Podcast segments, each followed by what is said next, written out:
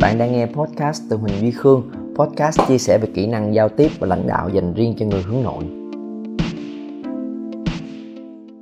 Ngày xưa khi anh đi dạy cho học sinh cấp 2 Anh có gặp một cậu học sinh rất kỳ lạ mà anh muốn kể cho các bạn nghe. Đó là thông thường anh dạy cái tiết học một buổi sáng 8 giờ ở trong trung tâm của mình. Và khi bước vào thì thường giáo viên sẽ có mặt sớm trước khoảng 15 phút Rồi bật đèn rồi setup chuẩn bị mọi thứ. Đợi học sinh vào, học sinh vào trước đó khoảng 5-10 phút. Thì ngày hôm đó khi anh bước vào anh vừa bật đèn lên thì cái phòng nó nằm phía trong. Tối thui à. Bật lên cái anh nhức mình quá. Ủa sao? Em ngồi ở đây rồi hả? Thì có một học sinh đã tới sớm từ trước đó rồi. Mà ngồi trong bóng tối thù lù vậy đó. Thế là mới hỏi là ủa em vô hồi nào? Nói, dạ sáng nay ba mẹ em có việc đi sớm nên là chở em qua đây. Chắc là đâu đó khoảng bảy rưỡi là em ở đây rồi. Ủa rồi nãy giờ em ngồi trong đây làm gì? Dạ em ngồi em đợi tới tiết học thôi. Và các bạn tưởng tượng không một thằng nhóm lớp 6 ngồi yên trên bàn Không làm bất cứ thứ gì hết. À, Ở tuổi đó nó cũng chưa được cho phát điện thoại nữa. Nên nó ngồi không có gì để làm hết. Và ngồi chờ một mình trong bóng tối. Và nó là sao em không bật đèn lên? Và nó nhìn anh. Nó không trả lời được. Và nó là à, lần sau uh, vô sớm thì thì em cứ bật đèn lên không sao nha. Và nó cũng dạ dạ liên nhí và đó là một điều sau ngày hôm đó khiến cho anh trăn trở và suy nghĩ rất là nhiều. Sao lại kỳ lạ như vậy ta? Cái việc rất đơn giản là bước vô trong phòng học. Thấy nó tối, bật cái đèn lên. Sao không làm được chuyện đó ta? Thật là kỳ lạ. Và anh lại nhớ tới một bạn học sinh khác của anh là mỗi lần nó tới sớm tới trễ vậy đó mà chưa thấy ai. Nó sẽ tự động bật đèn lên. Không chỉ là nó bật đèn cái phòng học của nó nó đi vòng vòng, coi thăm cái phòng học khác ở trung tâm, thấy chưa có. Bật đèn lên cho sáng sủa cho vui vậy đó. Đôi khi cũng hơi quá, không tốn điện ở trung tâm. Nhưng nó là một đứa chẳng có sợ, sệt những thứ giống như vậy. Và khi mình thấy có nhu cầu tới cần, thì mở lên thôi. Và điều khác biệt giữa hai cậu bé đó sẽ là một hồi anh nhận ra à đó là sự rụt rè, nhút nhát có những bạn rất là rụt rè, rất là nhút nhát, không dám làm thứ này, không dám làm thứ kia và cứ ngồi chịu trận và cam chịu. Là điều thứ nhất mà anh nhận ra và điều thứ hai nhận ra là, ồ, đó cũng không phải kỳ lạ lắm. Ngày xưa mình cũng đã từng như vậy mà, khương. Và nhìn rộng ra hơn thấy là, ồ, cái đứa các bạn mà chủ động từ lúc đó khoảng lớp 6 thôi, bật đèn lên. Anh thấy nó không phải là điều hiển nhiên, chỉ có một vài đứa làm được còn cái số lượng rụt rè, nhút nhát kia rất rất rất rất là nhiều và cái giá phải trả cho chuyện đó là rất là lớn. Nếu mà còn nhỏ, mình còn như vậy rồi, thì mặc dù có thể về mặt kiến thức, về mặt chuyên môn, mình giỏi giang, nhưng nếu mình không có được cái sự dũng cảm để bộc lộ ra, để bắt đầu làm và theo đuổi những cái mà mình muốn mà chỉ ngồi và chờ đợi thôi, thì mình sẽ không thể nào có một kết quả tốt được không thể nào có thu nhập tốt, không thể nào có sự thăng tiến, không thể nào người ta nhìn ra và công nhận bản thân của mình được. Nếu mình chỉ ngồi và im ỉm một mình giống như vậy, đó là cái mà ngày hôm nay em muốn chia sẻ với các bạn cách để vượt qua được nó một điều mà hầu hết mọi người đều phải đối diện trong cuộc sống của mình, học cách để dũng cảm hơn và vượt qua được sự rụt rè và nhút nhát. Và nếu các bạn liên hệ được câu chuyện với bạn này, với bản thân mình, anh cho các bạn thêm một cái dấu hiệu nữa nè. Làm sao mình biết được là mình rơi vào trạng thái đó? Đó là khi mà đối diện với bất cứ những thử thách, những khó khăn nào, những mong muốn nào của mình mình đều xuất hiện hai câu hỏi. Cái này hả? Sao không làm cái này đi? Thì cứ tới đi có gì đâu. Ừ, cái này sao làm được? Là câu hỏi thứ nhất mình hay có trong đầu của mình. Sao làm được? Không không có làm được đâu. Câu hỏi thứ hai sao được làm? Cái này không ai cho phép đâu. Không được đâu cái này đâu đâu có được. Đó là hai vấn đề lớn. Và các bạn nghiệm lại xem với những khó khăn thử thách mình đang đối diện những mong muốn những khát khao mình mình muốn đạt được có khi nào mình chần chừ mình không thực sự bắt tay vào làm bởi vì sự vướng bận của hai câu hỏi đó hay không? Là sao làm được? Rồi cái thứ hai, sao mà được làm? Không chỉ là không biết, mà mình không chủ động đi tìm cách để biết bởi vì mình tin cái đó là cái không được phép. Đợi và chờ một ai đó tới và cấp phép cho mình, bắt buộc và yêu cầu mình làm. Khi đó mình mới dám làm và bắt tay và thực hiện thứ mà mình thực sự mong muốn đã bao giờ trải qua những trường hợp giống như vậy? Chưa comment xuống phía dưới xem. Chia sẻ một vài câu chuyện của các bạn mà mình hay nổi lên hai câu hỏi đó xem. Để từ đó, anh sẽ chia sẻ với các bạn kỹ hơn cách để vượt qua cái cảm giác đã từ rất lâu mình quen với cái kiểu giống như vậy. Còn cách làm làm sao để vượt qua? Anh cho các bạn hai câu trả lời. Một câu trả lời ngắn, nhanh, những cái tip có thể ứng dụng được liền. Và một câu trả lời lâu bền hơn, vững vàng hơn, cần sự rèn luyện và tích lũy. Tùy là các bạn thích nghe cái nào. Anh sẽ nói cái nhanh trước bởi đây là cái hầu hết mọi người muốn biết. Tip liền, cho nó vui để ai cũng có thể ứng dụng được. Gồm có bốn cách như sau. Một là biết rõ quyền lợi và trách nhiệm của mình trong bất cứ việc gì. Mình nắm rõ coi là, ô, mỗi một cái lần mình tới một nơi nào đó, một bối cảnh nào đó, gặp một con người nào đó, nó sẽ có một sự phối hợp và sự phối hợp nó sẽ có quyền lợi, vai trò, trách nhiệm, mục tiêu rõ ràng quay lại trường hợp của học sinh, ở thời điểm đó có khi là còn còn nhỏ, các bạn không nhận ra, nhưng khi lớn lên các bạn sẽ nhận ra là gì? Đi học. Thì mình tới để học mình đóng tiền cho trung tâm để học, và rồi trung tâm sẽ cung cấp những cái tất cả những dịch vụ cần thiết để mình học. Đàng hoàng thành công, đúng không? Nên mình tới sớm, hơn một xíu có bao nhiêu phút đâu, thì cái việc bật đèn là một việc mình được làm. Hiển nhiên mình sẽ được làm, nó không phải là điều quá đáng. Thì mình hiểu rõ cái mục tiêu của mình là gì, cái vai trò của mình là gì, vai trò của bên kia là gì. Mình sẽ biết là mình có thể được làm gì. Trong công việc sau này cũng vậy.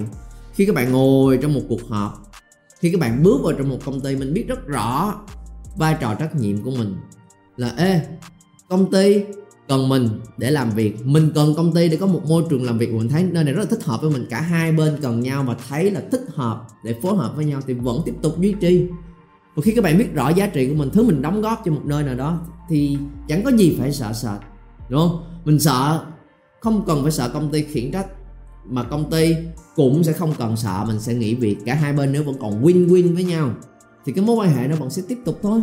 Và khi chúng ta hiểu rõ là trong cái bối cảnh đó, mình, vai trò, trách nhiệm, quyền lợi của mình là cái gì, và các bạn lùi lại một bước, hiểu rõ hơn về cái nơi mà mình tham gia mình sẽ biết là mình được làm gì và không được làm gì mà không còn cái cảm giác sợ sợ và mình tới đây giống như lúc nào mình cũng có cảm giác là mình vay mượn một điều gì đó, lúc nào mình cũng cảm giác là mình nhờ vả ai một điều gì đó. Không, mọi thứ đều là sự win win khi các bạn bước vào một bối cảnh bất kỳ. Tiếp thứ hai, hỏi. Một kỹ năng hết sức cơ bản để sinh tồn trong bất cứ hoàn cảnh nào.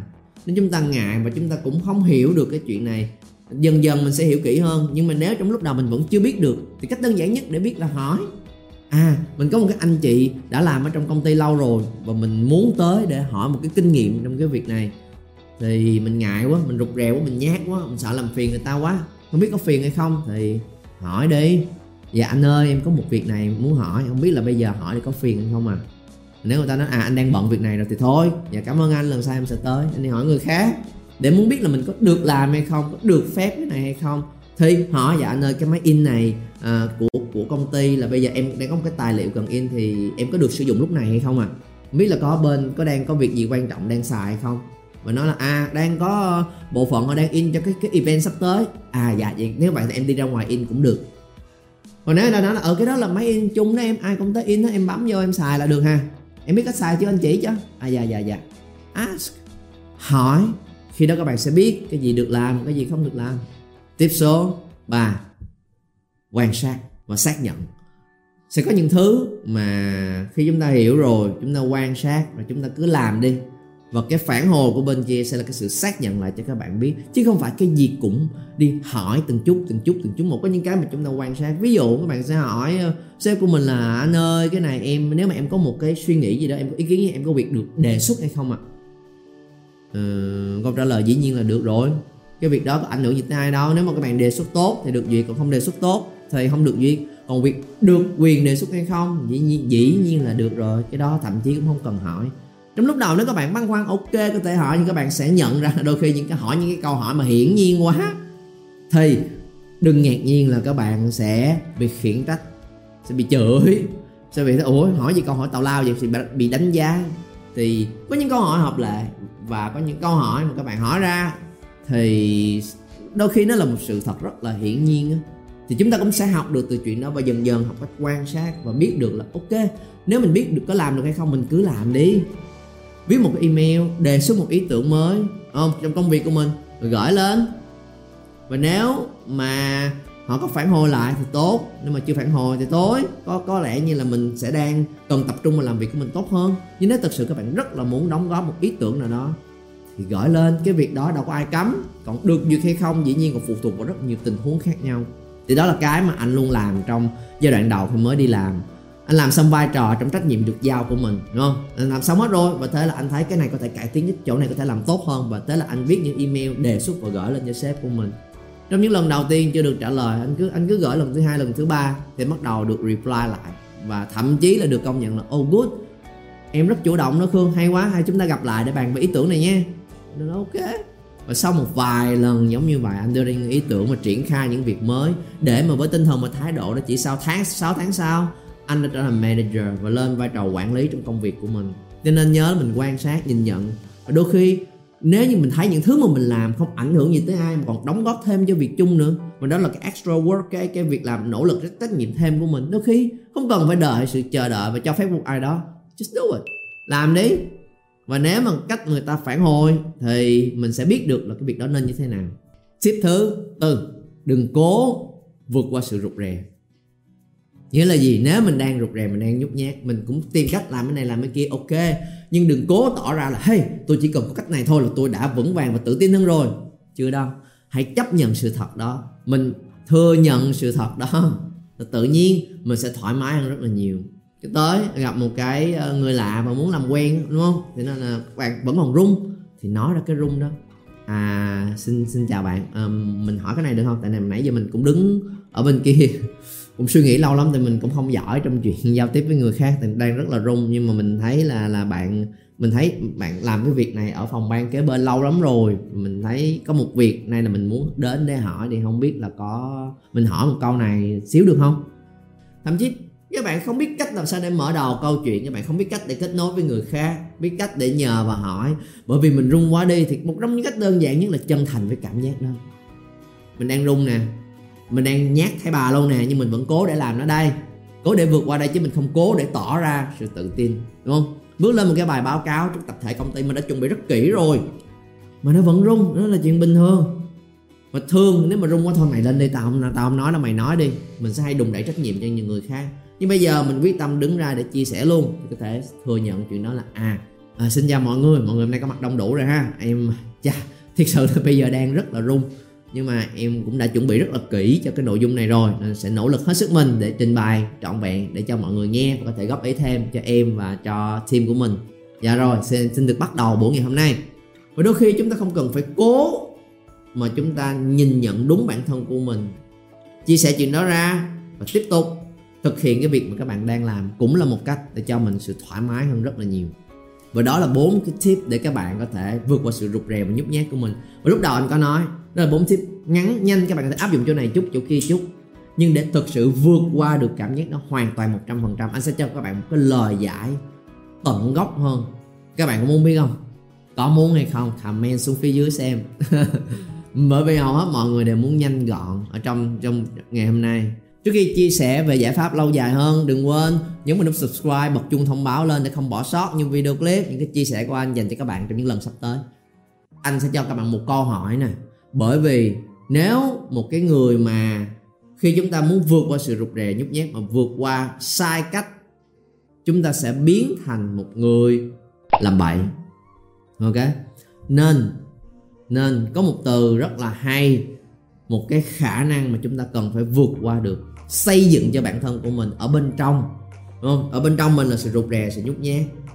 Thì mình phải xây một thứ khác lên để nó lấp đi cái cảm giác đó, nó gọi là sự bản lĩnh. Bản lĩnh là một từ rất là hay. Một người có bản lĩnh là một người hiểu rõ về sự rụt rè và nhút nhát và tìm cách vượt qua được nó. Người bản lĩnh, người biết là nên sợ cái gì và không nên sợ cái gì. Có những tha cái, nên sợ có những cái không nên sợ và hiểu rõ về chuyện đó. Một cái định nghĩa rất hay của từ bản lĩnh là gì? Là người có thể dũng cảm để đối diện với những khó khăn, những thử thách. Là người quyết liệt theo đuổi những mục tiêu, những khát khao của mình, nhưng với sự chuẩn bị và trí tuệ trong đầu. Chứ không phải là với cái bản năng và cái cảm xúc tức thời. Và với đề bài lúc đầu chúng ta đặt ra là mình có được sự rụt rè, mình có sự nhút nhát trong việc tiếp cận, chia sẻ với người khác đến để phối hợp với người khác. Đó là cái mà anh gọi là bản lĩnh trong giao tiếp. Mình cần phải có sự bản lĩnh khi đến mà tương tác với người khác một cách nguyên tắc, cốt lõi, nền tảng ở phía dưới. Nếu các bạn thực sự muốn tìm kiếm cho mình điều này, có thể tìm cái link trong description, ok? Để tìm hiểu về chương trình huấn luyện của anh. Để chúng ta đi với nhau từng bước từng bước, một cách rất lâu dài. Và như anh có nói, sẽ không xảy ra trong một ngày, hai ngày mà là một chương trình huấn luyện rất là nghiêm túc, chỉ dành cho những ai quyết tâm mà thật sự muốn tìm giải pháp vững vàng và lâu dài cho mình. Nhấn vào đường link phía dưới để tìm kiếm và hiểu thêm về bản lĩnh trong giao tiếp, bản lĩnh trong giao tiếp, bản lĩnh